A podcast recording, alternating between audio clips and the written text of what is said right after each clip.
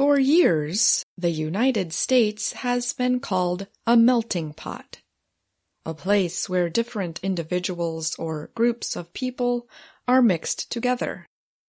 And the country's food preferences show that.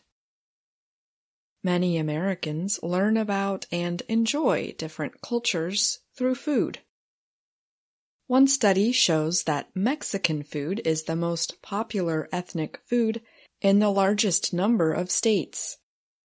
It is especially popular on the U.S. West Coast.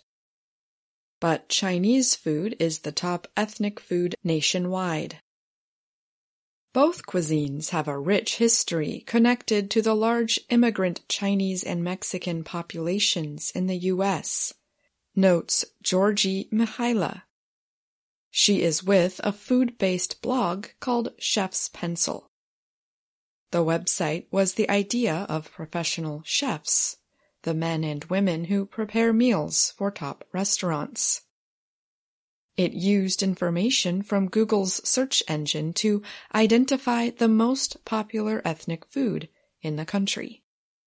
Mihaila said that as generations of immigrants settled in the U.S., they made their food more readily available and less costly.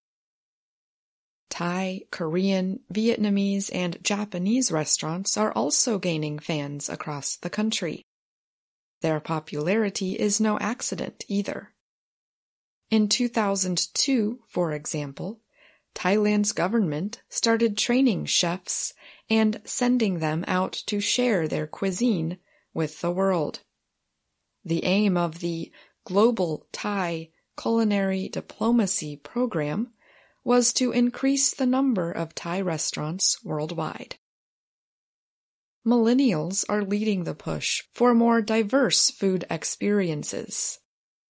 Millennials are now the nation's largest age group. They are generally between the ages of 26 and 40 and they are likely to share their eating experiences on social media. It's not just about the food, but also the atmosphere, the culture, about experiencing something fun and memorable, Mihaila said.